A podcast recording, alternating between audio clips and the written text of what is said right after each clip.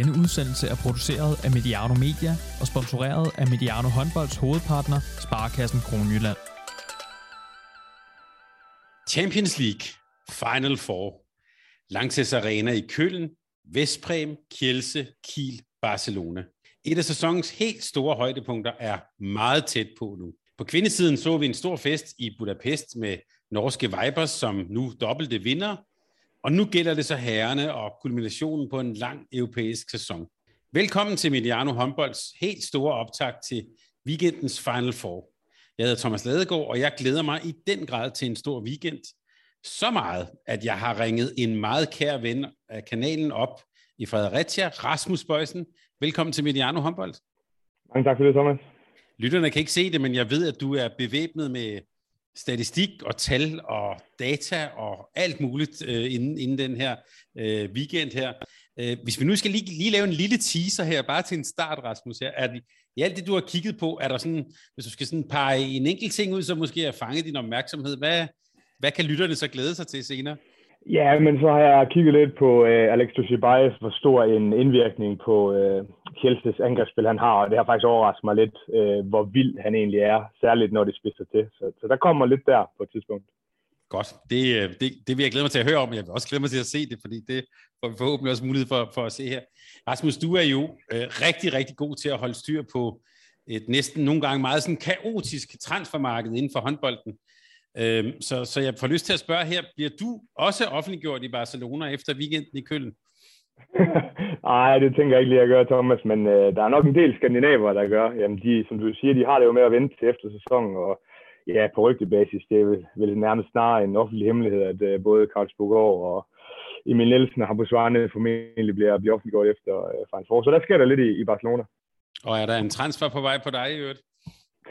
Nej, det er faktisk et godt spørgsmål. Altså, nu snakkede vi jo senest, hvad det her, det er en måned siden eller sådan noget, hvor vi snakkede øh, sammen sidst, og der er ikke sket så meget der. Altså, jeg, jeg har stadig problemer med den her hjernerystelse, så øh, hvis der ikke snart kommer et gennembrud her, så, så må vi se, hvad der ellers øh, kan ske. Der er jo trods alt andet end, end håndbold i verden, så, øh, men jeg, jeg, nej, hvis jeg skal være helt ærlig, så ved jeg det faktisk ikke lige nu. Jeg tager et par dage ad gangen, og, og så ser jeg, hvad der sker. Godt, men jeg har i hvert fald bemærket, at du er i stand til også at kigge på håndbold igen. Og hvis man skal jo tale om livskvalitet, der er noget, der giver indhold, så, så det er godt, Rasmus. Det, det har du heldigvis. øhm, og noget, du også har, det er, at du har jo en tradition med, at du øh, år efter år vender tilbage til ja, oplevelsen nede ned i, øh, ned i Köln. Øhm, hvad glæder du dig sådan? Er der noget, du glæder dig særligt til i år, når du skal afsted til Köln? Nej, man glæder sig jo ekstra meget til bare at komme tilbage. Det er jo efterhånden en del år siden, at det har kunne lade sig gøre. Man havde jo selvfølgelig lidt tilskuere i, i sidste sæson, men nu har det forbandet corona, det er væk igen, så det bliver det dejligt ligesom at...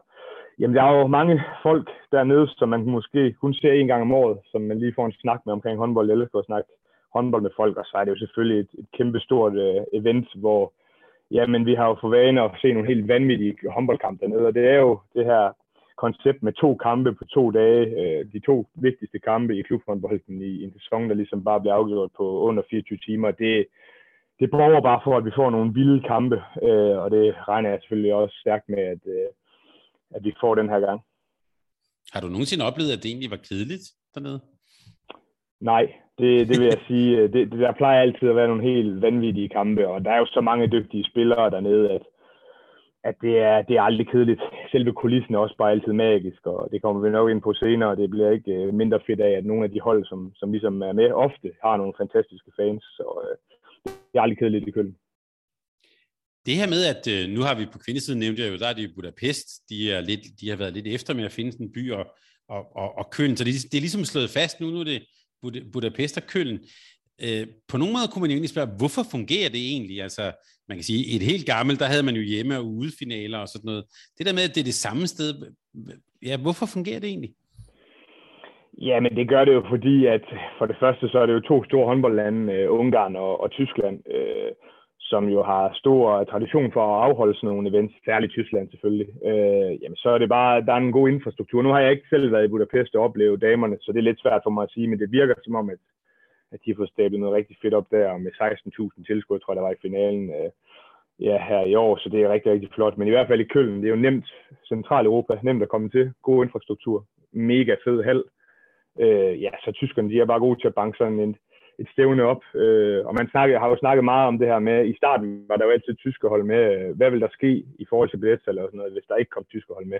Og det har vi jo haft en del over, og det, det betyder ikke så meget. Der kommer, kommer mange fra Skandinavien, der kommer mange fra Tyskland, og så kommer der selvfølgelig mange fra de hold, der er med. Så øh, der er altid øh, ja, sød stemning der, men jeg vil så også sige, at jeg selv kritiserede det tidligere. Jeg synes jo lidt, at det er lidt ærgerligt for håndboldsporten, at det er de samme sted hver eneste gang. Jeg synes, der er, efterhånden er så mange fede arenaer rundt omkring i Europa. Jeg tror sagtens, øh, man kan afholde det andre steder og få, få, en, få, få en fed weekend der. Øh, men jeg kan godt forstå sådan kommercielt og øh, hvad penge angår, at man gerne vil afholde det der øh, i Köln. Vi skal i den grad tale om, om, om, om de fire hold. Jeg får bare lyst til, bare lige til at starte med at spørge dig, Rasmus. Når jeg siger navnene, Veszprém, Kielce, Kiel, Barcelona. For jeg, altså, ja, vi ville også godt have sagt Aalborg, men ellers vil jeg spørge, kan det overhovedet blive meget bedre? Nej, for selve stævnet som, øh, som helhed, så er det noget af det yderste, og det er jo ikke første gang, at de fire hold har været i Final Four sammen. Så sidste gang var det også rigtig, rigtig fedt. Veszprém og Kielce har jo Øh, nogle fantastiske fanbaser, øh, spiller nogle, noget fed håndbold og, og giver noget sådan power til stævnet, og så er der bare noget storhed over Kiel i Barcelona. Mange Kiel-supportere selvfølgelig, fordi det er også er i, er i Tyskland, øh, og så er det jo bare øh, fire hold, der, der virkelig har nogle stjerner. Øh, man kan sige nu, hvis jeg skulle sige noget andet, så er det jo sådan lidt forskellige indflyvningshøjder, de kommer ind med, og, og der er måske nogle af de her hold, som øh, hvis øh, sæsonen havde været to måneder længere, så havde de nok ikke stået i Köln, hvis det først var nu her, kvartfinalerne skulle til at afgøres, fordi de er hårdt ramt øh, af skader og så videre. Øh, det kommer vi nok ind på senere, men, men når du bare spørger, så vil jeg sige, at det kan ikke blive ret meget bedre. Og det er jo en god afslutning på en, hvad kan man sige, en sæson, som, da vi også talte sammen om det sidst, måske har, du var inde på formatet og så videre, bare måske en, en lille smule kedsommeligt, så jeg har bare lige bedt dig om at kigge på, på nogle enkelte ting for, for, for hele sæsonen, og det var faktisk også noget, vi talte om sidste år, og jeg har bedt dig lige om at og sætte lidt ord på nogle ting. Og det første, jeg lige bad dig om, Rasmus, det er sæsonens mest irriterende ting ved, ved Champions League. Hvad vil du så pege på der? Ja, det er dem, der har hørt mig snakke i Mediano tidligere, ved nok godt, at formatet er jeg ikke helt vild med. Og det, det er jo den eventige snak omkring det her format med, i min optik, alle for mange gruppekampe med de samme hold om og om igen. Nu heldigvis får vi lidt nogle nye hold næste sæson med, med G O G og, og Magdeburg, som har vundet mesterskabet henholdsvis Danmark og Tyskland. Det bliver fedt at få nogle nye hold ind, som kan bidrage med noget andet, men, men formatet er håbløst. Og, altså, man kan se, at Barcelona har kun spillet én øh, knockout-kamp for ligesom at kunne stå i, i Final Four. Det er alt for lidt. Øh, det er de fedeste kampe. Det er selvfølgelig Final Four, men også de her Øh, kvartfinale og ottendedelsfinale kampe, øh, og dem, dem får vi ikke nok ud af, og, og der, er, der er simpelthen for mange øh, kampe mellem de samme og de samme hold igen og igen, og det udvander produktet i min optik. Så jeg håber på et eller andet tidspunkt, at Champions League, øh, E H F er det jo så klart, øh, at de finder ud af, at det skal laves om. Så vil jeg må, til det her punkt lige gentage, at sidste år var jeg meget irriteret over det her Champions League-tema. Det må jeg faktisk være ærlig at sige, det, den irritation er faldet lidt, så det, det, den kommer jeg til at kunne leve, til at kunne, til at kunne leve med. Det er jo, ja, når man vender sig til, til ting. Men hvad har, hvad har for dig været sådan en, så i det her ellers lidt kedsommelige format, hvad har været din, sådan den største po- positive overraskelse for dig?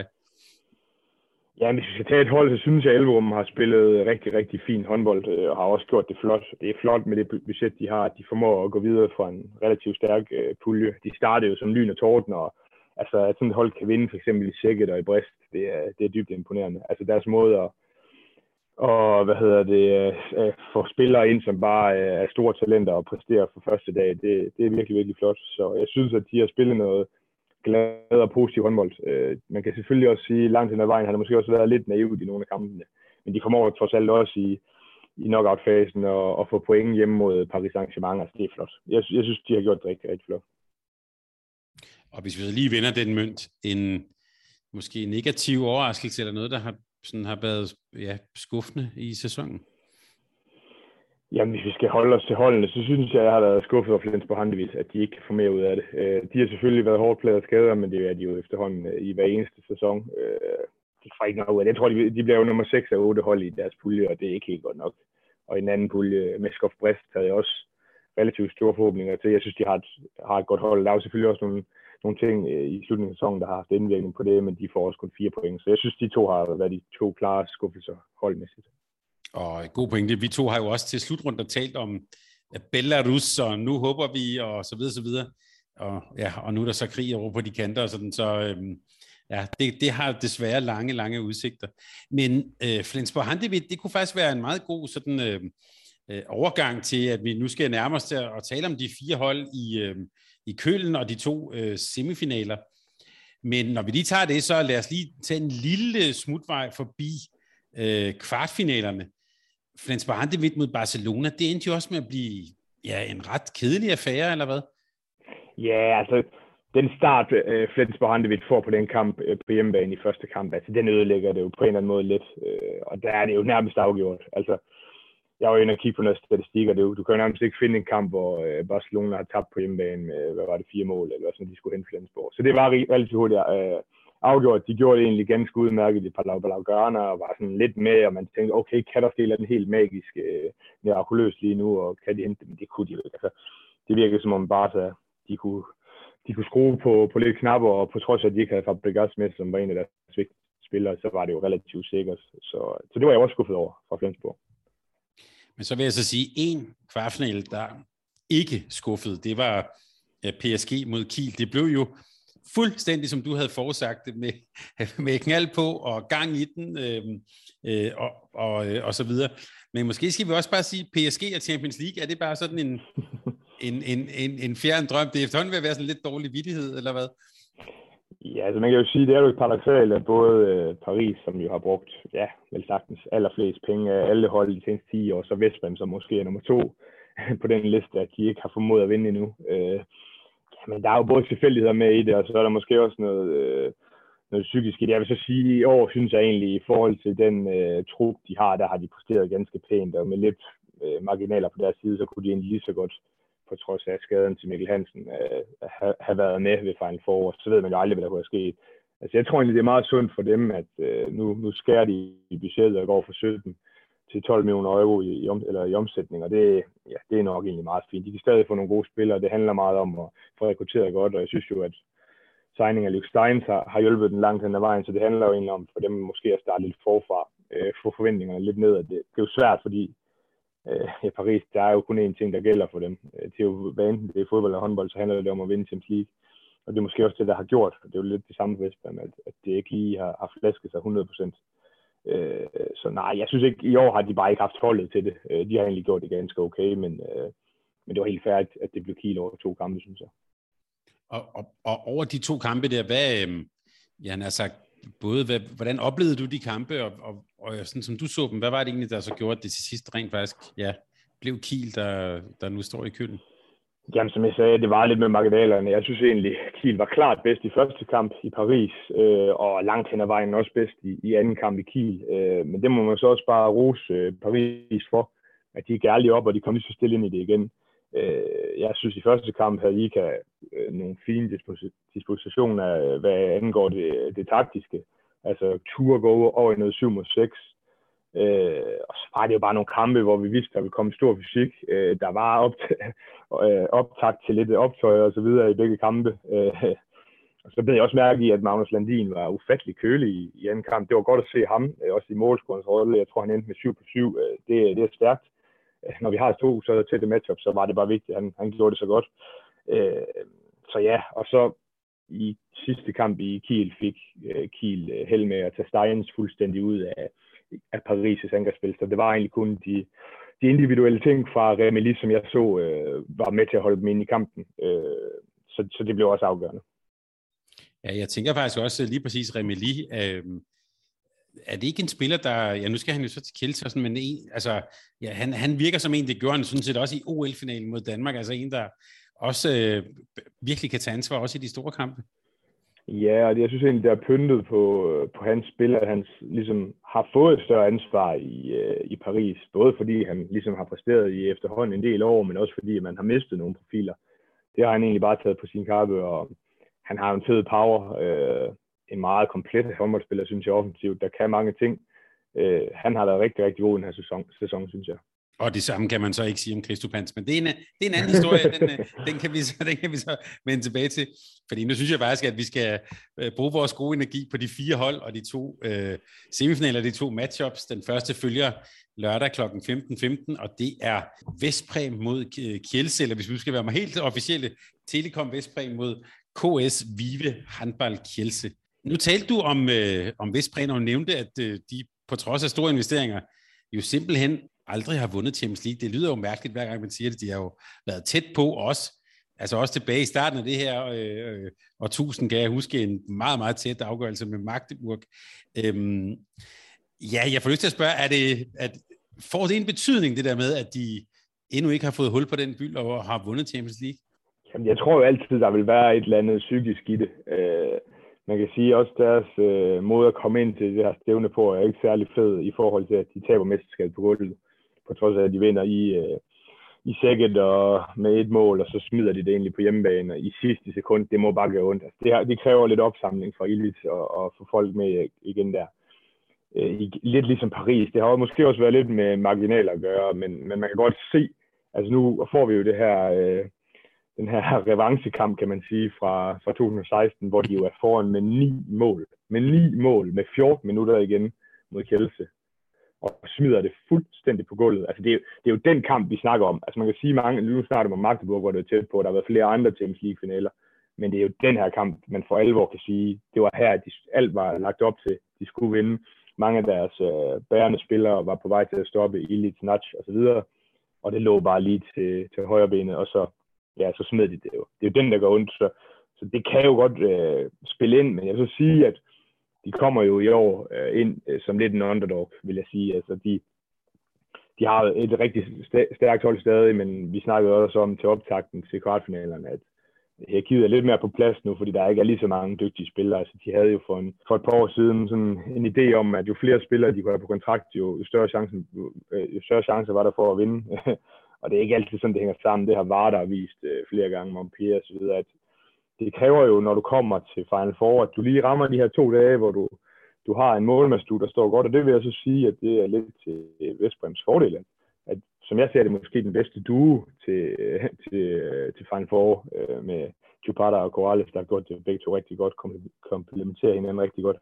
Det er måske lidt en fordel for dem. Men, men der skal bare ikke så meget til ved de her Final Four, så det, det har vi jo slet ikke snakket om endnu, at der er jo bare en eller anden forbandelse over det her. Altså alt ser ud til i år, hvis man skal se det på papiret, til at det er Barca, der skal vinde.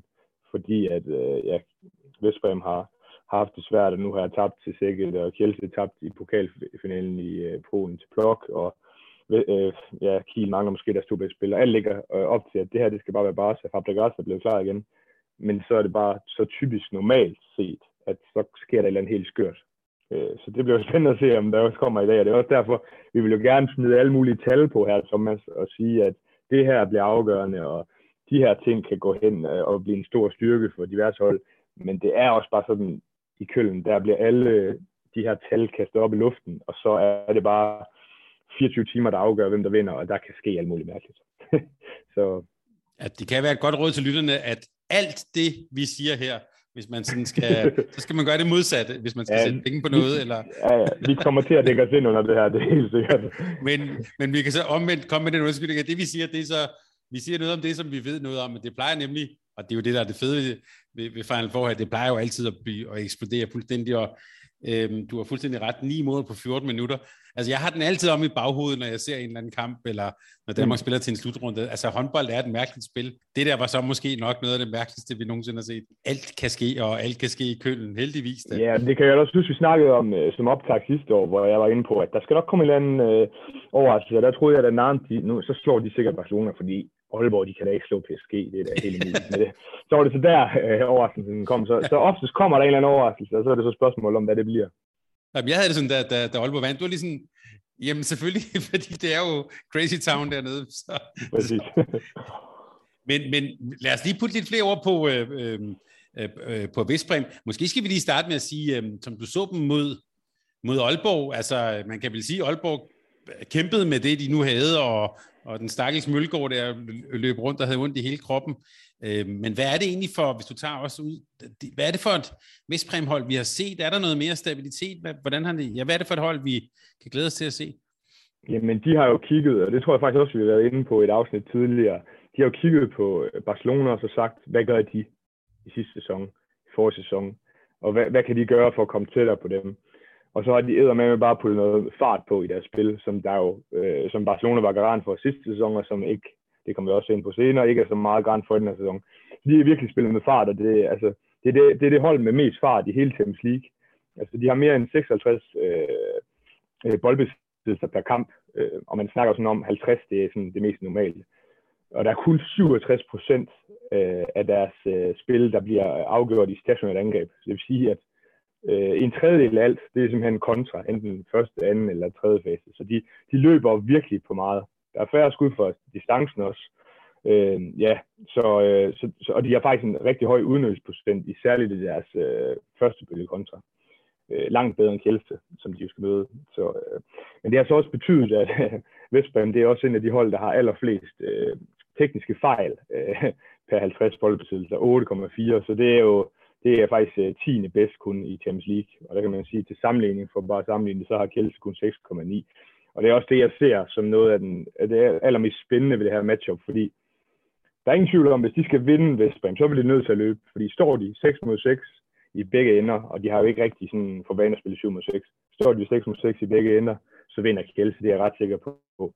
Så de skal ud og løbe, men det er jo så også bare det her paradoksale, det er, at jo mere de løber, jo flere øh, tekniske fejl vil der også komme, og der er Kielce rigtig skarp til at, til at, ligesom at ramme dem på de tekniske fejl. Så det bliver rigtig spændende at se, om man kan holde det her, de her tekniske fejl ude, øh, fordi man har jo nogle spillere, øh, som laver rigtig mange tekniske fejl, blandt andet Peter Ninardic, så, så det bliver rigtig, rigtig spændende. Men det, det er den helt store forskel, at Illich har været med til ligesom at sige, løb, vi skal virkelig have nogle nemme mål, øh, og så må det være eller brist. Det synes jeg da, man kan man sige, er en sådan spændende næsten hele overskrifter og, og udvikling også, at Veszprém, det er simpelthen øh, holdet med fart og med, og, med, og, og med power, men også med, med en... Øh, Med, med en del fejl. Hun har, mm. altså, der har vel også, Ninardic, sådan som jeg har set dem, har vel, spiller vel også en større rolle nu i, i det her spil, eller hvad? Jamen, det gør han jo. Altså, han, han, har, han har meget at gøre med det. Altså, det er jo, det er jo selvfølgelig offensivt, at, at, mm. at det er ham, der ligesom har det hele at sige. Altså, han er nøglen, og han bliver afgørende, fordi jeg har også været inde og kigge lidt på ham. Altså, han er jo, hvis, hvis du kigger på øh, de spillere, der har spillet mindst fyrre procent af deres øh, holds angreb, så er han en af de, den spillere, der har, der har hånd på bolden allermest, altså i sidste ende. seksogtyve procent af Vespers angreb, øh, hvor han er inde, det ender enten med skud eller med teknisk fejl fra Ninardic. Og der, det er han den spiller, der har det højeste, men der har vi Dika Mem, som er lige efter, og Sargosen og Kules, men det er, det er Ninardic, der, der afgør kampene, og det har vi også set ved nogle af de her, øh, hvad hedder det, Final Fours tidligere, at han Han er simpelthen øh, enten altså fugl eller fisk. Han kan ramme nogle kampe. Jeg mener, han lavede en, en, en semifinal for et par år siden med tolv tretten mål. Og så har han nogle gange øh, ja, ti øh, tekniske fejl.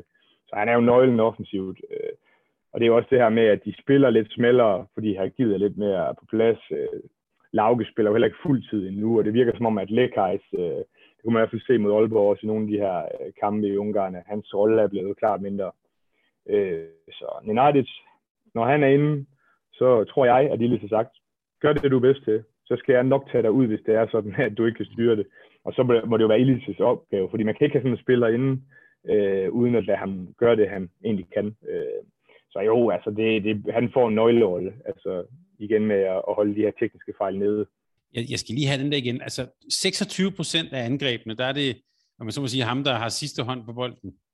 Ja, altså hvor han er inde. Altså når ja. han er inde, ja. så er det en fjerdedel af alle angreb, det ender med, at han skyder, eller at han øh, har en teknisk fejl. Og ja. så kan man jo så lægge oveni, så er det jo, det er jo uden assist, så der er jo det også, nu, ved, nu har jeg ikke det endelige tal for det, men det ligger vel også på mod, lad os sige, ti procent, så det er måske hver tredje angreb, når han er inde, at han, han laver et eller andet vildt.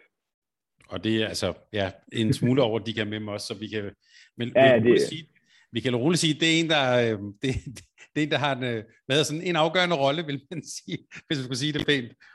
Ja, bestemt. Og, og hvis vi nu bare lige skal tage så lige danskervinklen bare kort, du nævnte lige kort øh, Rasmus Lauge også.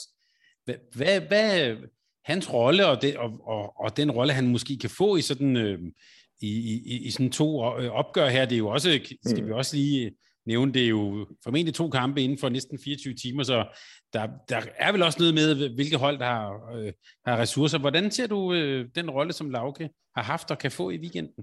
Mm, jamen, så, som jeg ser det, så bliver den jo bare større og større. Altså, han har haft den her skade, der, der ligesom har gjort, at han sådan indgang til sæsonen har været lidt speciel. Øh, men det, der gør, at jeg synes, han er rigtig vigtig, det er jo det her med, at hvis du kigger på på Veszpréms hold, så har de jo sådan fire højrehåndede øh, angrebsspillere, som er rigtig dygtige øh, offensivt, men der er kun en af dem, der sådan for alvor tovejsspillere, det er Rasmus Ladegaard, og derfor vil han uanset hvad have en kæmpe rolle. Han er, han er jo anfører også, og han er god i de her kontrastøde, som vi snakkede om, at Veszprém skal satse på. Så han, han kommer til at blive rigtig, rigtig vigtig. Jeg tror da, jeg tror da ikke, det er en to gange tredive spiller endnu. Jeg tror egentlig gerne, de ville gøre det, hvis de kunne med ham, fordi han er så vigtig, også i begge ender, altså. Altså en fremragende forsvarsspiller også. Øh, men jeg forventer, at øh, han skal udfylde rigtig mange opgaver. Øh, og det er jo så for, for Ildes handler det jo om at få fundet ud af, hvor, hvornår de skal bruge ham. Øh, og ikke få gjort ham øh, kørt død, fordi det er jo en af de spillere, som måske godt kan have lidt problemer med ligesom, øh, belastning i, i to kampe på fireogtyve timer. Øh, så jeg glæder mig til at se. Øh, altså jeg synes, man også kan se på holdet. Altså nu så vi ham jo nede i Veszprém, og han bar sit hold frem mod Aalborg, og det synes jeg var fremragende. Den her, øh, det her samspil med publikum og så videre, det, det er bare fedt at se. Det kan jeg virkelig godt lide sådan noget. Hans mentalitet er fremragende. Så jeg ser ham have en rigtig stor rolle sådan for at holde holdet samlet. Øh, fordi han er udlænding, men også anfører og en mand, som bare altid har for banen og går forrest. Øh, så, så jeg synes, han er rigtig, rigtig vigtig for, for Vestbund. Jeg synes også, vi skal lige sætte øh, lidt ord på... Øh... på Veszpréms defensiv. Corrales har set god ud i år. I vores optag til, til Aalborgs sådan kvartfinale var vi, og jeg mener også Sonny Larsen var med der, og talte lidt om Veszpréms midterforsvar, som jo så viser måske at være lidt bedre, end, end, end, end, end vi talte om. Hvordan ser du sådan Veszpréms defensiv? Hvad, hvad er, er lykkedes for dem i år? Jamen, jeg synes, jeg snak, vi snakkede jo om, at de var udfordret. Det er egentlig også det, jeg har skrevet på bloggen. Mm. Altså, øh, de er udfordret over for fart, og det kommer de i hvert fald hundrede procent til at møde mod Kielce. Øh, altså, Blagotinsek øh, er jo en dygtig forsvarsspiller, men, men han er udfordret, og lige var det, så ved siden af Sipos, der kommer lidt mere ud af det, og spiller ikke ret meget, fordi han simpelthen har underpræsteret af sæsonen. Så de, det er jo, i midterblokken er de udfordret. Øh, Og så har Corrales bare været god, og Tupad har været god. Men altså, jeg synes også, når man kigger Aalborg øh, ned i Vestbrænd, de spiller sig jo faktisk frem til nogle ganske fine chancer. Og, altså, de havde problemer i det her overtalsspil, hvor de egentlig spiller sig okay, okay frem til nogle ting, men ikke får scoret. Og det er også det, der har været øh, kendetegnet af sæsonen.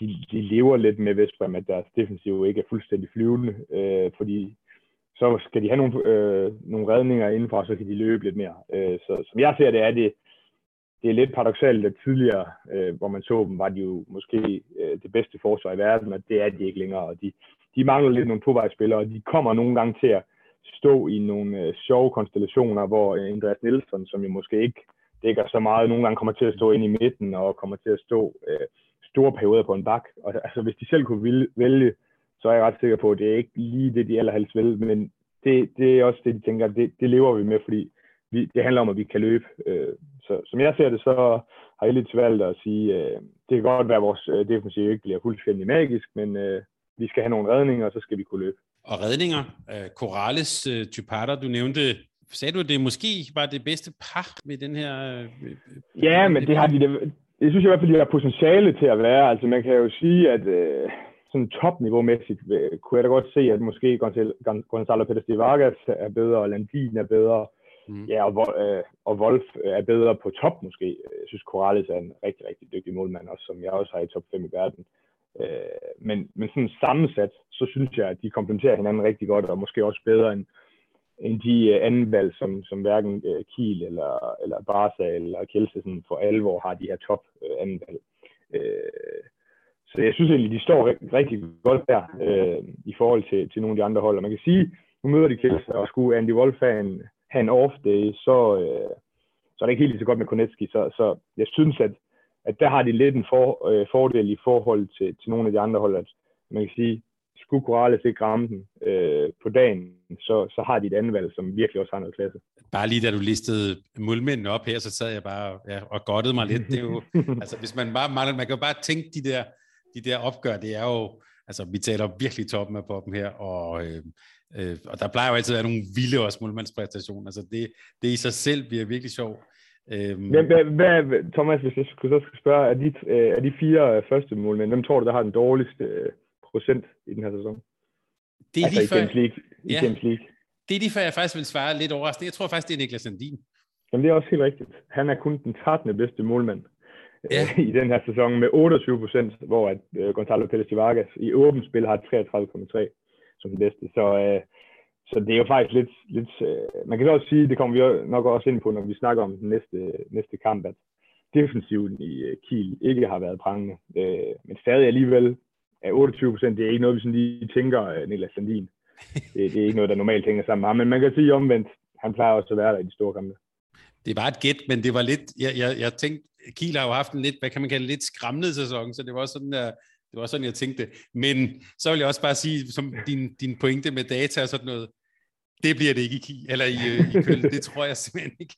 Øhm, han har jo øh, på alle måder vist, at øh, når, det, når det gælder, altså han, han kan jo vinde sådan en weekend, hvis, det, hvis han er i det humør. Så øhm, nå, det, vi skal ikke tale om Kiel endnu, for nu synes jeg faktisk, vi skal, vi skal tale om Kielce. Nu er vi jo gået fra... Øh, Veszprém, jeg har bare ude på min blog her skrevet fart simpelthen. Øhm, og så skal vi til øh, ja, Bertus Sebos helt eget Kielce.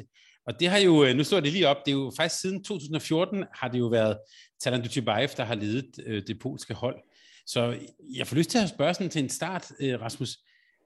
Det er jo for det første mange år god kontinuitet, men hvordan kan man se, når man sidder og kigger også i weekenden, at det her, det er et uh, Talant Dushibaev-hold, udover hans børn er på. Men, men hvordan kan man så se det?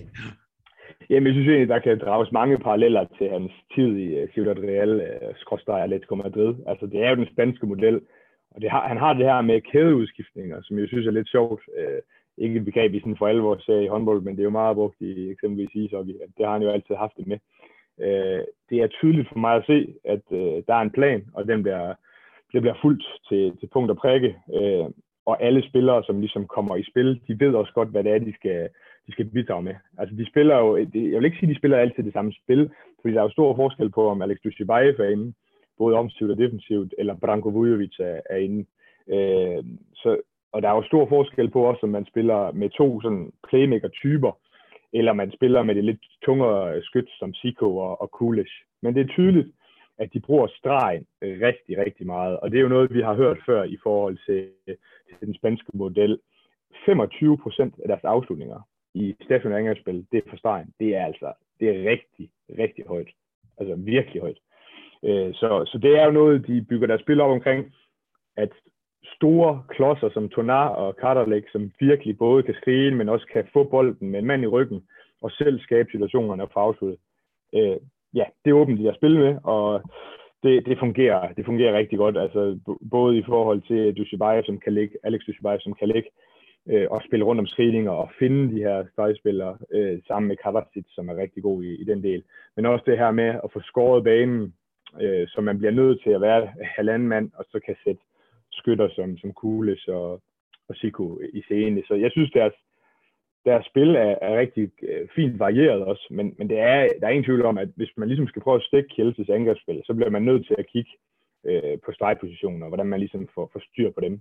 Øhm, ja, og så i, i modsætning til Veszprém, som, er, som var, det nævnte jeg også, var rigtig, rigtig stærke i den her første bølge øh, med fart, så så er det ikke noget, som Kielce for alvor sat sig i. Til gengæld i deres anden fase, der har de altså tooghalvfjerds procent scoringer. Der har Veszprém kun otteoghalvtreds procent, så det er jo en kæmpe forskel. Der er de rigtig stærke øh, til at komme ned i hovedet. Hvis man ikke formår at vinde, så kommer både Kules og Siko på første skridt og skyder, eller finder en stregspiller, Alex Dushibaev går igennem. Øh, det, det kan man godt se, det ligger i deres spil, at den her anden fase, den er vigtig. Øh, ja. Så, men altså, så kommer vi nok også ind på, at når det så hele skal afgøres, så øh, har man også bare en spiller i Alex Dushibaev, som man ved skal afgøre tingene. Og det har vi set, hvor vigtigt det er tidligere i Final Four, at eksempelvis Barcelona, som ofte har haft det bedste hold på papiret, ofte har været favoritter, når det går ned i crunch time, så er det svært at finde ud af, hvem det er, der skal afgøre det. Det er man ikke i tvivl om, når det, når det handler om, når det handler om Kielce, fordi det er Alex Dushibaev. Og som jeg nævnte øh, i forhold til øh, i starten her, så, så er han bare, der er rigtig mange gode spillere i det her øh, crunch-time, altså hvor tingene skal afgøres, men han er den bedste øh, af alle øh, bagspillere, der er. Man kan ikke rigtig måle det i forhold til fløjspillere og stregspillere, øh, fordi det er jo selvfølgelig lidt en anden øh, måde, men man kan sagtens måle det på, på øh, bagspillere. Han, øh, i tre, øh, treoghalvtreds procent af hans angreb, der laver han enten mål eller assist. Øh, og det øh, tal, det stiger altså til fireogtres procent i, i Klonstheim. Øh, og det, øh, det er faktisk nærmest skørt, at det kan lade sig gøre, at to tredjedele af alle øh, angreb i, i Klonstheim, det, det er ham, der laver noget ud af dem. Øh, ja. så, så han er sindssygt vigtig for det her hold, øh, som er et bredt hold med rigtig mange dygtige bagspillere. Altså, vi har også snakket om tidligere, at det her Bertus Savas, hvad han gør, det er, at han henter ufattelig mange spillere. Og så ser han egentlig, hvem han lige sådan kan bruge i den her sæson, og så udlejer han resten. Så de har, de har rigtig mange dygtige spillere, men, men hvis man sådan ligesom skal pege på en, så er det ham. Og det er jo, altså, det er jo en voldsom statistik, også at det er så synligt, at lige præcis i Crunchtime, der går den op. Jeg mener jo, at apropos Landin er også, at der ja. var det, det forrige slutrunde, der tror jeg også, der var noget med hans redningsprocenter de sidste øh, ti tolv minutter, er markant højere end, end i resten af kampen. Så det, altså nogle gange taler vi om det der spillere, der kan afgøre det. Her kan vi jo simpelthen se det i, i, i tallene, at det er en, der kan det. Altså, jeg, jeg får lyst til at sige, de andre, øh, når du har set dem spille, altså det er ligesom om hele hallen ved, nu sker der et eller andet med, med Dushibaev, men man kan ikke gøre noget alligevel, eller, eller hvordan? Lige nøjagtigt, og det er, det er jo det, der sådan virkelig kendetegner de aller, aller bedste spillere. Det er, altså, når man ved, hvad de gør, man ved, hvornår de gør det, men de alligevel gør det. Altså, så, så bliver det faktisk ikke ret meget smukkere. Altså, jeg må bare sige, det er helt vildt, og det er jo, det er jo ikke sådan, at det kun er for Kielce. Altså, når han spiller på det, på det spanske landshold, så er det jo måske endnu højere grad. Der har jeg godt nok ikke tallene, men, men man ser. Altså, der ved man bare, at det er ham, og, og han er så dygtig til det. Så det er, det er virkelig imponerende. Og målmand Andreas Wolf, hvis vi lige går i den anden ende af banen der. Øhm, ja, for nogle år siden sagde vi, hvem er bange for den store stykke Ulf? Er han, har han stadig det der, ja... Øhm, den evne også til, som du har set der med Champions League i år, til, øhm, til virkelig også at afgøre kampene? Ja, det synes jeg. Jeg synes måske egentlig, det der er kendetegnet i år, det er, at han måske også har været lidt mere stabil. Jeg synes, man har set i nogle af de andre sæsoner, han har, enten har han stået fuldstændig fremragende, øh, eller også han måske faldet lidt ud. Øh, men det, der synes jeg, han har været lidt mere stabil i år, og så har han stadig det her rigtig, rigtig høje topniveau. Øh, så jeg synes egentlig, at han måske... Øh, har overrasket mig sådan lidt i forhold til mange af de andre spillere i, i Kielce. Der er han ligesom den, som... som har stået ud, fordi han også, han sidste år, synes jeg, havde en, en lidt svag sæson i Champions League. Han har ikke været dårlig, men han har bare ikke været god, så god, som han bliver nødt til at være, hvis Kielce ligesom skal vinde. Og det var jo også lidt den her øh, målmandskamp mellem ham og Emil Nielsen, der gjorde, at de røg ud sidste sæson. Øh, så, så jeg synes, at han har, han har været bedre. Øh, og altså, vi, ved, vi kender ham jo. Vi ved, at på top, der er han rigtig, rigtig dygtig. Stærkt. Øhm, så kunne jeg tænke mig, nu har vi talt om, at, at, at stregen, og man kan næsten sige, at den der spanske spillestil er, er meget tydelig på Kielce, men noget, jeg i hvert fald har lagt mærke til i år, det er jo faktisk øh, deres fløje, som jeg synes øh, har været øh, meget markante, blandt andet øh, franske Dylan Nahi, og, øh, og så også polske, nu skal jeg simpelthen udtale det rigtigt, Arkadiusz, ja, det lyder næsten sådan helt japansk, men Morito, øh, som duet, kan jeg huske, var også anbefalet til noget managerhold øh, tidligere. Men øh, hvis man sådan kigger på deres scoringer og scoringsprocenter, store præstationer i år i Champions League med de to. Ja, ja bestemt. Altså, og Mjødøto har faktisk lidt bedre scoringsprocenter end øh, Dylan Nahi. Mm. Men, men man kan sige, at det der også er, det, det er, at de, de bruger mere Dylan Nahi. Både i, i kontrafasen, øh, Mjødøto er rigtig meget førstebølge kontra, men de kan også godt lide at søge Dylan Nahi i øh, kontrafasen. Han har jo næsten lidt en statu, statur af en bagspiller, hvor han godt kan lide at gå ind i banen også og søge nogle, nogle vilde ting. Altså, det kommer tit til at se, se meget akrobatisk og vildt ud, øh, og jeg synes også, vi har også haft lidt en tendens til at være lidt efter ham med noget skuespil og lidt. Han søger ofte øh, at blive ramt i nogle af de her situationer. Øh, men det er jo klart, når man har en spiller som, øh, som Alex Dushibaev finde, så vil meget af starten af Kielces øh, angreb stationært øh, vil starte ved ham, og så går det jo meget fra højre mod venstre, og der er det jo klart, at så får øh, en spiller, som Nahi lidt mere arbejde med, end, end Modric gør. Øh, men men øh, to meget forskellige spillere, men to rigtig dygtige spillere øh, på hver sin måde. Og det der er jo sådan ligesom, at jeg synes, øh, Modric dækker en, en fin fløj øh, defensivt, men, men Nahi er jo endnu vigtigere defensivt. Han har jo, han kan både dække fremme, øh, han kan dække, han kan sågar dække i midten, han kan dække bak. Altså det er jo lidt den her moderne fløjspiller, som vi har snakket om i lang, ting, at, lang tid, at han, han kan mange ting. Øhm, og det er også en spiller, som øh, Dushibaev godt kan lide. Han kan godt lide at have de her typer. Han havde jo Schellmann, øh, husker vi jo i Ciudad Real, som jo, altså jeg vil ikke sige, de er samme type, men de kan mange af de samme ting, og kan bruges i mange forskellige øh, ting, defensivt og øh, offensivt. Så, så jeg synes egentlig, at han er en fed type energi. Han skal bare lige stoppe med at, at filme og sådan nogle ting. Det kan vi ikke lide, men, men ellers øh, fed spiller. Det kan være, der bliver lidt øh, drama af ham. I øvrigt, i parentes, øh, Schellmann, står han uden klub nu? Ja, øh, det, eller det er i hvert fald ikke meldt ud. Han er, jeg tror, det er en, tre uger siden, han sagde, at øh, han var klar på det hele. Han havde ikke nogen kontrakt næste sæson. Men altså, så havde han så også lige en rigtig fin European League øh, ja, præstation, så det kan være, han bliver i Benfica. Jeg kan sige til lytterne, jeg sad og så det med, med, lidt med fruen, og så sagde hun, hun har ikke set til. Jamen er det ikke ham, der var... Jo, det er ja. ham, og, og han var helt sikker, han var helt, han var helt, han var helt sikker, ligesom, ligesom dengang. Så øhm, hvis der er en dansk klub, der lige har lyst til at invitere Schellmann, så skal I være meget, meget velkomne. Man kan æm... efterhånden lave sådan en godt fyrre plus hold med ham og Lindberg på fløjene, det er jo en start i hvert fald. Præcis, det er, så, det er sådan et, sådan et, et nostalgihold næsten. Ja, vi har jo set, at...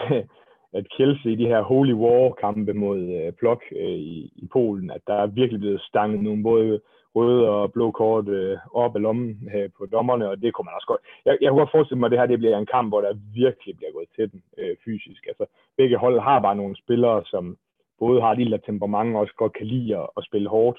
Så øh, jeg synes egentlig, vi har været ganske godt rundt omkring de forskellige tal og de forskellige spillere, der kan blive afgørende. Men det kan også blive afgørende, at at Veszprém og, og Kielce kommer til at spille så hårdt, at over, over undertalssituationer kan blive rigtig vigtige. Så, så det er jo selvfølgelig også, og der, der synes jeg, det er, det er ikke, faktisk ikke noget, jeg lige har tal på, men, men der synes jeg måske, at, at, at, at hvad hedder det, Kielce står stærkest i det, også kvæg at Dushibaev er så stærkt spillende i den, i den del. Og så har vi jo ikke for alvor snakket om en, en spiller for Veszprém, som jeg også tror kan blive afgørende i, at Hiro Omar, som jeg har spillet rigtig, rigtig godt og har ligesom for alvor overtaget først øh, rollen øh, på den her højre bak. Øh, mm. En meget seværdig spiller, som, som også kan åbne øh, op lidt udefra. Øh, der har de ikke så mange spillere længere, øh, Veszprém, som har den her skudstyr, men han er en af dem, der ligesom kan stige op for en, for en ti til tolv meter og, og skyde den ind, og det kan godt blive vigtigt.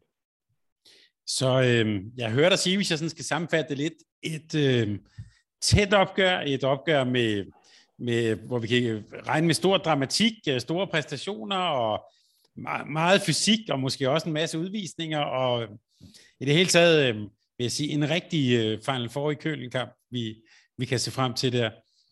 Helt dejligt. Sikkert, jamen, altså, der er ja, mange fede individualister, altså det, det, det kan blive, godt blive en rigtig, rigtig god kamp.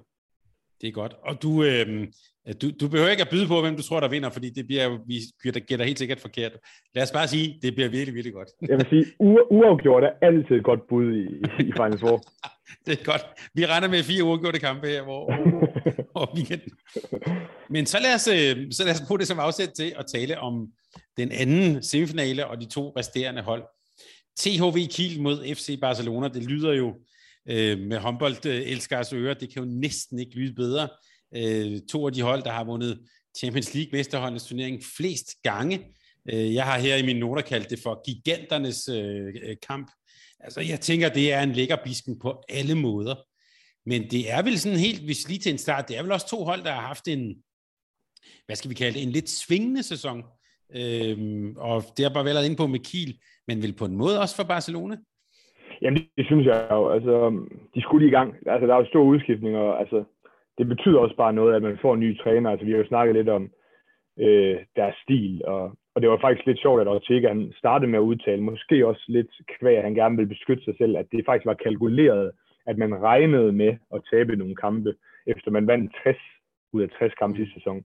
Så regnede man med øh, at, at smide nogle point, øh, ligesom som en investering. Og det, det formåede man da også at gøre. Altså, nogle lidt dumme pointtab i, i gruppen, men det var stadig nok til ligesom at, at klare det. Øh, så jeg synes jo egentlig, at selvom det har en svingende sæson, så har de relativt sikkert spillet sig i Final Four, og det må man jo sige, at det, det, det skal de også gøre. Barcelona, de skal være med der, men det, det, det er gået fint med det.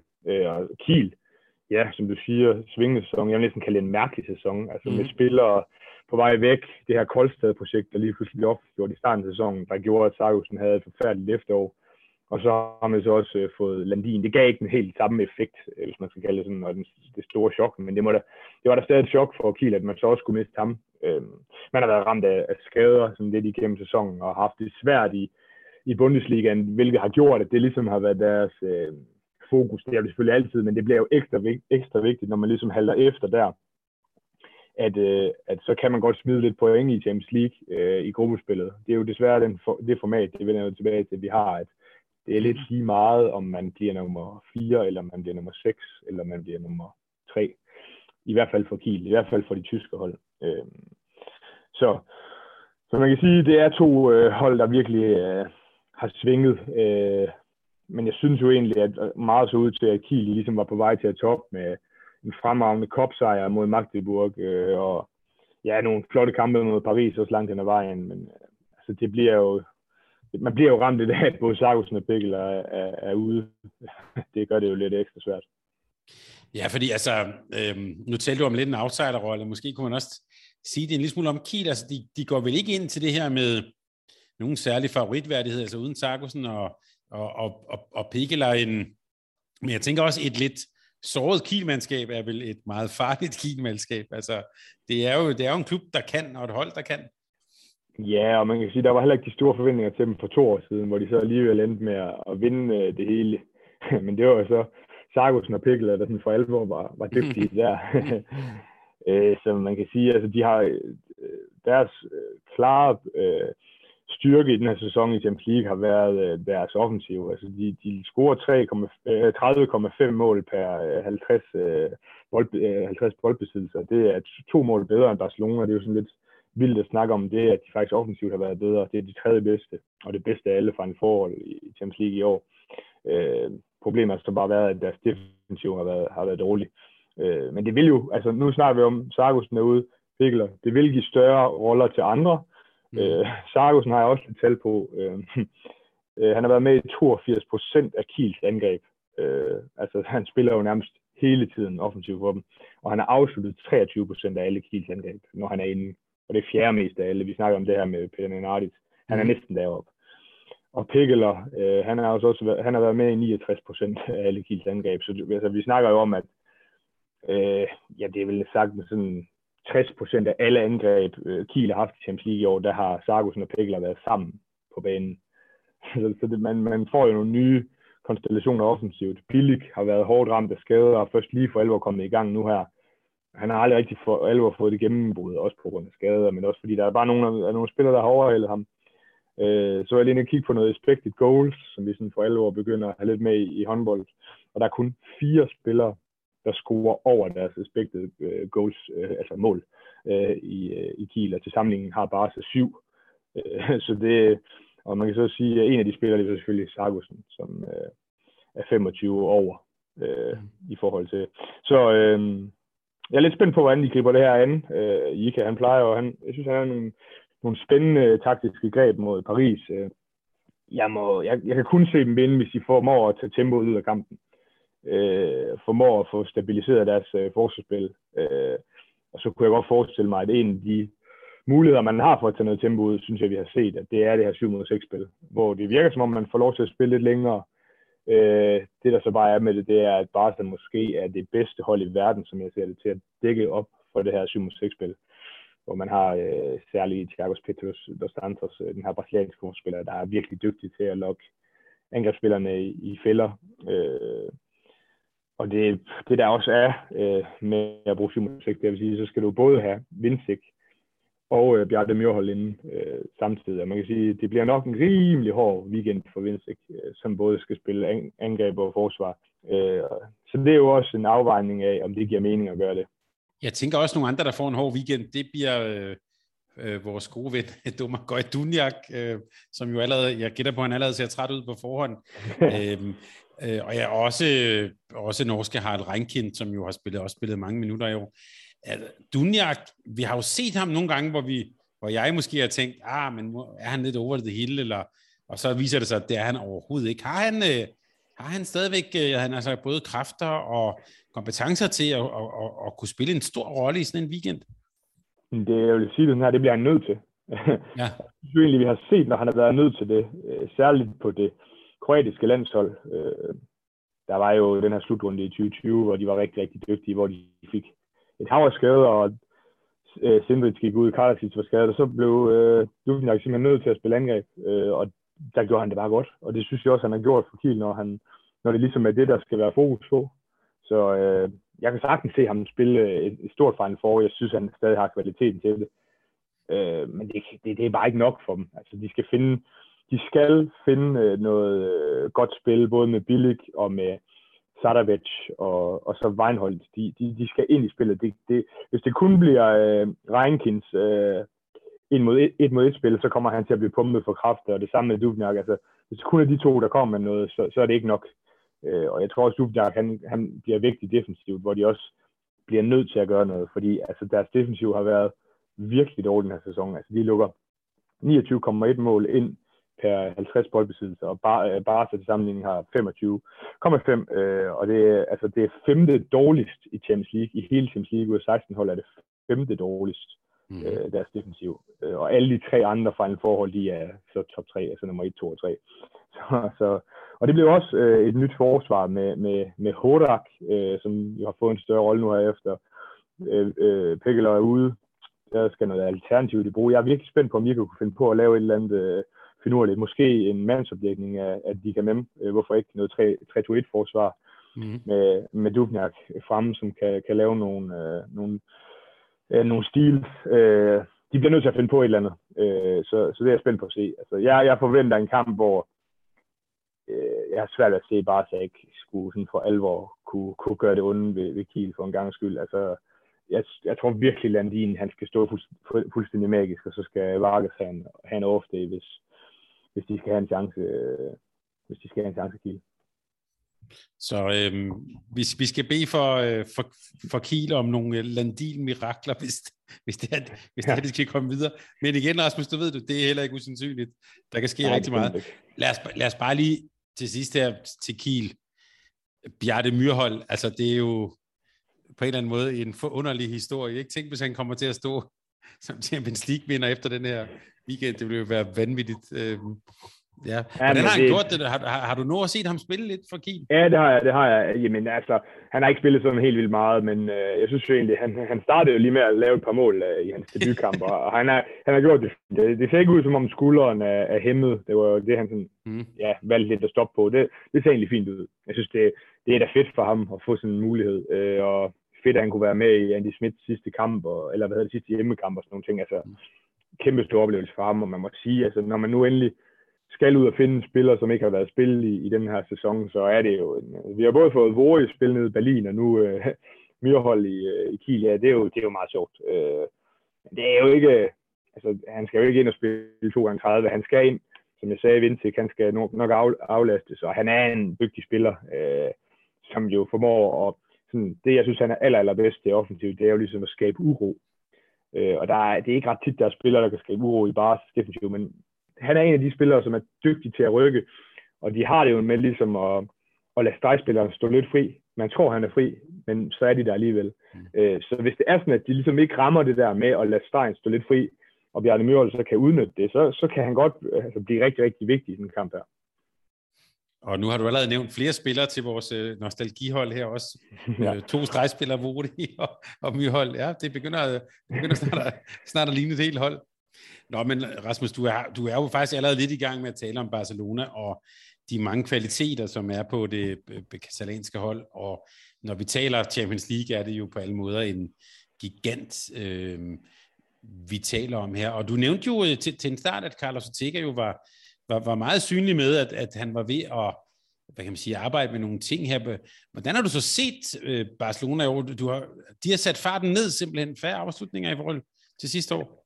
Jamen helt vildt. Altså de, øh, de løber slet ikke på samme måde mere. Altså sidste år, der var det det bedste angrebshold øh, i mål på de her halvtreds boldbesiddelser. Øh, og, og nu er de det ottende bedste. Altså det siger jo næsten det hele. De spiller jo næsten ikke noget stationært angrebsspil øh, sidste sæson.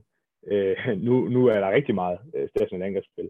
Øh, de kørte jo bare på og på og på, og de kan med fik lov til. Og de kan med have været fremragende sæson, øh, og han er nærmest den eneste, der sådan for alvor har fået lov til at løbe de her kontra. Men det er tydeligt for mig at se, at Carlos Ortega har, øh, haft meget mere fokus på den defensive del, og så vil man hellere sådan spille lidt mere sikkert angrebsspil. Det er ikke det her powerhåndbold længere, hvor man bare kommer i fuld fart. Nu har man så til gengæld så fået den bedste defensive i, i Champions League. Det var også inde på før med de her femogtyve komma fem mål øh, per halvtreds boldbesiddelse, at de kun lukker ind virkelig, virkelig lavt. Og noget, de også er bedst til i Champions League, det er ligesom til at få øh, holdene til at lave mange øh, tekniske fejl mod dem. ni komma syv øh, tekniske fejl per kamp. Øh, det er rigtig, rigtig højt også. Og, og kun otteoghalvtreds procent af modstandernes angreb, de ender med skud. Altså det vil sige, det vil sige, det er sådan lidt over halvdelen, eller man kan sige lidt under halvdelen af gangene, hvor at modstanderne slet ikke får afsluttet. Mm. Altså det, det er ret vildt, synes jeg. Øh, så så, det, så det, er et nyt hold, det er et nyt hold. Altså. Så det, altså, jeg ser her, at jeg har skrevet, at halvfjerds procent af deres angreb, det er sådan et angreb. Så det, det er ret meget øh, for et hold, som sidste sæson ligesom levede øh, på nærmest ikke at spille stationært angrebsspil, at man virkelig bare vil have så mange boldbesiddelser som overhovedet muligt. Altså det har jo lige været deres métier øh, og deres sådan, øh, strategi, at de ved, de er det bedste hold på papiret. Øh, så skal de bare sørge for, at der er så mange angreb, så mange boldbesiddelser som overhovedet muligt. Så varianten gør, at de vinder i sidste ende. Øh, sådan er det ikke længere. Det, det, det er lidt mere sådan. Og jeg synes egentlig, det er fedt nok, at man ligesom får sit eget system ind i det. Øh, men man kan godt undre sig lidt over, at man vil gå væk fra noget, der har været så effektivt. Mm. Vi, nu nævnte du jo Thiago Petros fra Brasilien, men når vi, når vi taler et spansk hold og sådan spansk forsvarsspil, så vil mange nok tænke noget med noget fem et, eller i hvert fald noget med, det kan både være fløje og bakker, der, der til højre, det er gode til at stjæle, gode til at stjæle bolde og lokke også angrebsspillerne ind i fælder. Hvordan, hvis du skal sætte ord på Barcelonas forsvarsspil, hvad, hvad er det, de gør og gør så godt? Ja, men det er det her med, altså det, det, det er jo meget varieret, altså de kan jo godt gå op, men det er jo ikke sådan for alvor deres fem et, ligesom er deres go-to, det er seks nul, mm. hvor de sådan ligesom alle sammen har lov til at gå op og tage farten ud af spillet, har, har lov til at gå op og, og få øh, angrebsspillerne til at lave de her tekniske fejl, øh, og lokke dem i fælder. Altså, Thiago Petros dos Santos er den bedste til det. Han er vanvittigt dygtig til ligesom at tage noget højde, og så med det samme angrebsspil, og øh, tager bolden op, så bakker han og skærmer af for afslutning. Han er så stor og lang, at du ikke bare skyder forbi ham eller over ham, øh, og han skærmer for øh, afleveringen ind til stregen. Øh, og det er, det er ligesom om, at det har mange af spillerne. Øh, der er mange, der er dygtige til det. Hvis jeg kan nævne en anden forsvarsspiller, som jeg er virkelig fascineret af, så er det altså Alex Gomes. Altså, han er så dygtig på den fløjt til, ligesom, han har lidt det her René Rasmussen, øh, hvis man mm. har set ham i den danske liga, også har med at stjæle det på den helt rigtige tidspunkt og læse spillet.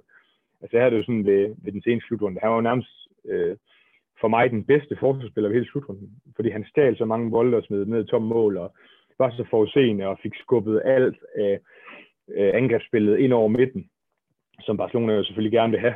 Øh, de har jo sådan lidt en anden fodstilling, og vil gerne i Danmark vil vi gerne have, have spillet så meget bredt i banen som muligt. Der har det lidt omvendt, øh, hvilket er meget fascinerende, fascinerende at se på, synes jeg. Og der er han god til at hjælpe hans backs med at kunne få skubbet øh, spillet ind af. Og dækker et kæmpestort område, det er han virkelig dygtig til. Og Rinjo i den anden side er også rigtig dygtig til det. Blasians er en fremragende forspiller, så de har øh, noget, der kendetegner dem, synes jeg, det er, at de har de her alsidige fløjspil, og som er så vigtige i, i dagens moderne håndboldspil. Øh, så jeg synes virkelig, deres defensiv Er, er skræmmende, skræmmende god. Det er også det, vi ser nogle gange med Lasse Andersen har taget det med sig, det der med at faktisk at stille sig egentlig modsat af, hvad man ellers vil, vil lære, når man siger, det er jo individuel forsvarsteknik. Øh, han står faktisk modsat af, så skub det ind mod midten hele tiden. Øh, det, er jo, ja, ja, det, er jo, det er jo den her koreanske fodstilling, som mm. de ligesom har været nødsat til i Korea og eksperimentere lidt med, fordi de er så fysisk underlegne. Og man kan så sige, når man så også lærer det, når man ikke er fysisk underlegen, så bliver det jo godt. Og du nævnte helt, da vi startede, at øh, øh, Fabregas er tilbage. Hvordan ser det ud ja, på, ja, han har sagt, på skadesfronten? Er Barcelona det hold, der kommer med pil op af i virkeligheden? Ja, det er det efterhånden blevet jo. Altså, man har både fået Fabregas tilbage, hvilket vi var meget i tvivl om, øh, og man har fået Frade tilbage. Så nu har man jo lige pludselig tre dygtige stregspillere. Ben Arli, synes jeg lige, vi skal nævne her. Han har ikke været skadet, men jeg synes bare, det er værd at nævne, hvor dygtig han har været i deres to farver. Han har Han har altid, synes jeg, været en lidt undervurderet spiller, måske fordi han har været i Mellemøsten, spillet for Katar, spillet meget dernede, spillet i lidt mindre klubber i Frankrig og sådan. Øh, han, han har bare været fremragende offensivt. Øh, og så får man så Fabregas tilbage, der måske er den bedste i, i verden på den position. Så, øh, så har der jo så været noget, øh, ja, noget, øh, et spørgsmålstegn ud for øh, N'Gissant, som jeg også synes er en rigtig vigtig spiller i begge ender for Barcelona, har noget af den her skudkraft og meget pålidelig spiller. Øh, men han er blevet klar igen. De spillede jo en træningskamp nu her, fordi det har været, det har været, øh, det har ikke haft ret mange kampe på det seneste jo. Det er sådan lidt atypisk. Øh, Men, øh, men de spillede en træningskamp mod Celje, hvor han så var med og spillede meget. Så han er også klar. Så de, altså, som jeg lige har kunne se, så har de faktisk nul skader. Øh, og det er jo ret imponerende så langt hen i sæsonen. Så, så de står rigtig, rigtig godt. Og man skal selvfølgelig sige, at Fabregas, han har været ude i noget tid. Men, men ja, så hvis jeg kender ham ret, så skal han nok være der på sådan en dag. Og så tror jeg næsten, vi har været igennem en hel podcast, uden at sige navnet, de kan memme. Eller næsten. Ja, næsten. Øh. Hvis du, og også i de tal, du har kigget på der, hvis det er et lidt ledende spørgsmål, hvor vigtigt er, at de kan med for Barcelona? Jamen, som jeg var lidt inde på efter det her med Ninardic, så ligger han nummer to øh, i forhold til at afslutte de her angreb. Øh, så det er, jo, det er jo selvfølgelig klart, at jeg tror sågar også, at han er topscorer i, i, i Champions League, uden at straffe og sådan nogle ting. Altså, han ligger i hvert fald højt på listen. Han er, han er virkelig vigtig for, for holdet, og man kan sige, der har været meget spørgsmålstegn også i forhold til Barcelona i fremtiden. Altså, de begynder at, begynder at miste nogle spillere, og sådan lidt spørgsmålstegn ud for, for det projekt, og man kan sige, at, at de for, fik forlænget øh, med ham, jeg tror det var til to tusind seksogtyve. Altså, det gav bare noget ro på, synes jeg, man kunne mærke øh, på hele projektet, at man ved, at verdens øh, måske bedste spiller, han, han tror på det her projekt, og vil blive i det her projekt, øh, og han er, han, er jo, han er jo komplet, altså. Han har en kæmpe rolle, og han er den her spiller, som kan gøre det på egen hånd. Altså, øh, ja, måske, han har sådan været lidt udskilt i forhold til, når det sådan for alvor gælder, hvor er han så henne. Og, men, men i Barcelona der er han bare en kæmpe rolle, og det er faktisk lidt nemmere for ham at se ud, som, som om øh, i modsætning til det franske hold, hvor der er mange om de her øh, pladser. Melvin Richardson, som jo sådan er andenvalget, øh, men som nærmest ikke spiller op, nærmest er blevet tredjevalget efter Blasian, som jo også spiller lidt på højre bakken. Altså, de kan man ved godt, det er ham, der styrer det her, og ja, han er, han er kongen af Barcelona lige nu, det må man bare sige, og øh, det bliver spændende at se, om han ligesom kan ramme det her tændingsniveau, og, og det her med, at, som jeg også nævnte, med, da vi snakkede om Dushibaev for Kielce, at man ved, det er ham, der skal afgøre det. Det er efterhånden også sådan i Barcelona nu, at man ved det, de kan hvem, der skal afgøre det offensivt. To, to kæmpe spillere, vi skal glæde os til, og jeg sidder også lige og kigger lidt hen over Barcelonas hold, vi skal da også lige nævne Lucas Sindrich, er også bare en af dem, som, som vi også skal se på banen. Altså, øh, fantastiske spillere, og øh, de har jo også en Peter Vargas på mål, der også godt øh, kan lave fantastiske ting. Men, men hvis vi lige sådan skal, skal summere op på den her semifinal, det her matchup, øh, Rasmus, så, så hører jeg dig sige, at Kiel er på en vanskelig opgave, og måske også en opgave, der handler om at få, i sidste ende, hvis de skal vinde, få styret tempoet i kampen. Ja. Yeah. Altså, det, det er virkelig det alt overvejende issue, det er det her tempo. Altså, Kiel skal gøre alt for at trække tempoet ud og få, få det over på deres præmisser. De skal gøre noget taktisk, de skal, bliver nødt til at overraske Barcelona øh, på en eller anden måde. Øh, og så, øh, ja, så kan man sige, der har jo været det her i Final Four, nu er det en ny træner i Barcelona, men de har det altså med at, at smide nogle helt vilde føringer i nogle af de her kampe. Vi husker jo alle sammen mod Flensburg, men der har også været flere andre kampe, hvor man har har tænkt lidt over det her med, at vi skal også spare spillere, fordi at øh, nu spiller vi snart igen om atten timer eller sådan noget, så skal vi spille en finale. Øh, og det er bare farligt, når man, altså, Kiel har stadig et rigtig, rigtig dygtigt øh, mandskab, og kommer bare til, til at føre med en fem mål i anden halvleg og spiller lidt kold høne og skifter lidt ud og sådan, så ved man aldrig, hvad der kan ske. Øh, men jeg synes, det er svært. Altså, det, det er svært at se, udover at Landin skal, skal stå i sin bedste kamp nogensinde, og bare så skal underpræstere helt vildt, så har jeg bare svært ved at se, hvad det er, der sådan for alvor kan gøres. Men, men der er ingen tvivl om, Kiel skal have, de kan med ud af kampen. De skal stå, øh, stå godt defensivt, som de ikke har gjort, fordi at Barcelona har været ja, dårlige offensivt sådan i stationær øh, forstand. Øh, og så, så skal de håbe på en off day, altså, som jeg siger. Men jeg har, jeg har Barcelona, som er rigtig store favoritter i den kamp der. Så har vi øh, fået talt om de fire hold. Vi har også øh... Fortæl lidt om det, og jeg tror også, jeg hørte dig, Rasmus, at over hele weekenden en, en lille pil op til, til, til Barcelona, og så siger vi ikke mere om det, for det, det bliver jo vildt at, og voldsomt, og der kommer helt sikkert overraskelser undervejs. Her til sidst, Rasmus, er der noget, vi har, har, har glemt at berige lytterne med, øh, som de lige skal have med, før vi, før vi skal se Final Four? Det tror jeg ikke. Altså, det eneste, det jeg lige kommer i tanke om, det er faktisk, at der sådan helt atypisk stadig er, er et øh, få antal af billetter dernede til. Så hvis der er nogen, der ikke skal noget her i weekenden, så tager det altså ikke mere end seks til otte timer, alt afhængig af, hvor du bor i Danmark, og, og banke ned af den tyske autobahn, og så få en fremragende oplevelse i, øh, i Köln. Altså jeg vil sige, hvis der er nogen, der ikke har oplevet det før, altså, det skal man bare. Det, for mig det er det bare højdepunktet på en, på en lang håndboldsæson. En kulmination også. Altså det, det er fedt. Og altså, der er god mad dernede, god øl og sådan nogle ting, også har jeg hørt. Så øh, ja, det er bare at komme afsted. Det, det var verdens bedste opfordring. Tak, Rasmus. Så vil jeg bare lige give dig den offentlige feedback her. Du var usædvanlig skarp i dag, og øh, levede op til det, jeg havde håbet på, nemlig at man bare får lyst til at glæde sig til weekenden. Rasmus Bøjsen, tak fordi du var med her. Selv tak.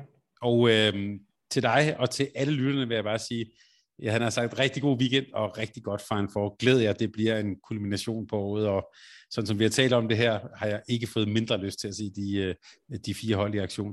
Tak for det, og rigtig god weekend. Tak fordi du lyttede til en podcast af Mediano Håndbold. Hvis du kunne lide udsendelsen, så husk at abonnere på Mediano Håndbold, der hvor du hører podcasts. Så får du den seneste udsendelse serveret direkte til dig. Du må gerne fortælle dine venner om os, og husk at følge os på Facebook, Twitter og Instagram. Mediano Håndbold kan lade sig gøre, takket være Sparekassen Kronjylland. Vi har gået hånd i hånd siden foråret to tusind atten.